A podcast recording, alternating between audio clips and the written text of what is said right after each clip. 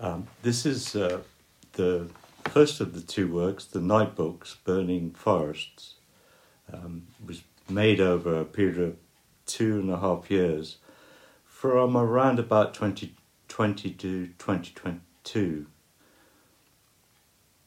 I guess in some ways the night books are a reflection on the months of lockdown, uh, a kind of fearful sleep, and a terrible fear that was in me that my species cannot respond to or accept the changes needed in the relationship between us and nature.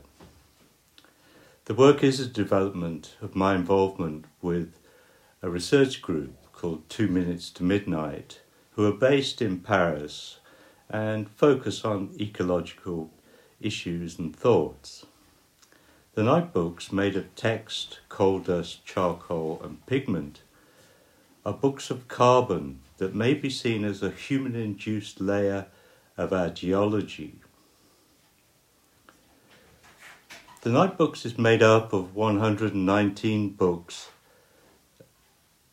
and they were constructed from almost 2,000 separate leaves of hand cast paper.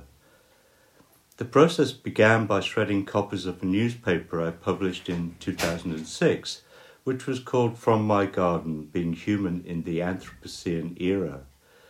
The shredded texts were combined with coal dust, pigment, and crushed charcoal and then cast individually as a paper leaf.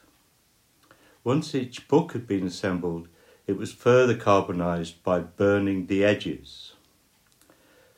The processes of making the work, shredding, crushing, filtering, casting, drying, and pressing, prompted a sustained reflection on us and nature. It was a reflection that inevitably included thoughts and experiences of the pandemic. The activity of burning the edges for each work was a ritual that not only brought out the distinct colour of each work, but also closed the process. I think at the beginning of the lockdown period, we had a summer that was just amazingly beautiful. No cars, the streets were full of young families walking around, and the air seemed to be much cleaner. And I think, in a way, this amazing summer of 2019 really induced this work and brought it into being. Punctuating the slow process of the work were startling and terrible images of fire raging around the earth. Every fire reported was disturbing, filling me with frustration and gloom. I began to associate the roar of these fires with the roar of coals being burnt in power stations and homes.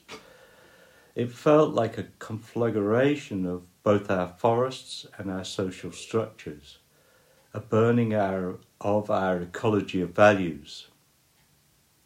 The night books, in many ways, evolved as a memorial, an archive of our dying days, a forest of our making.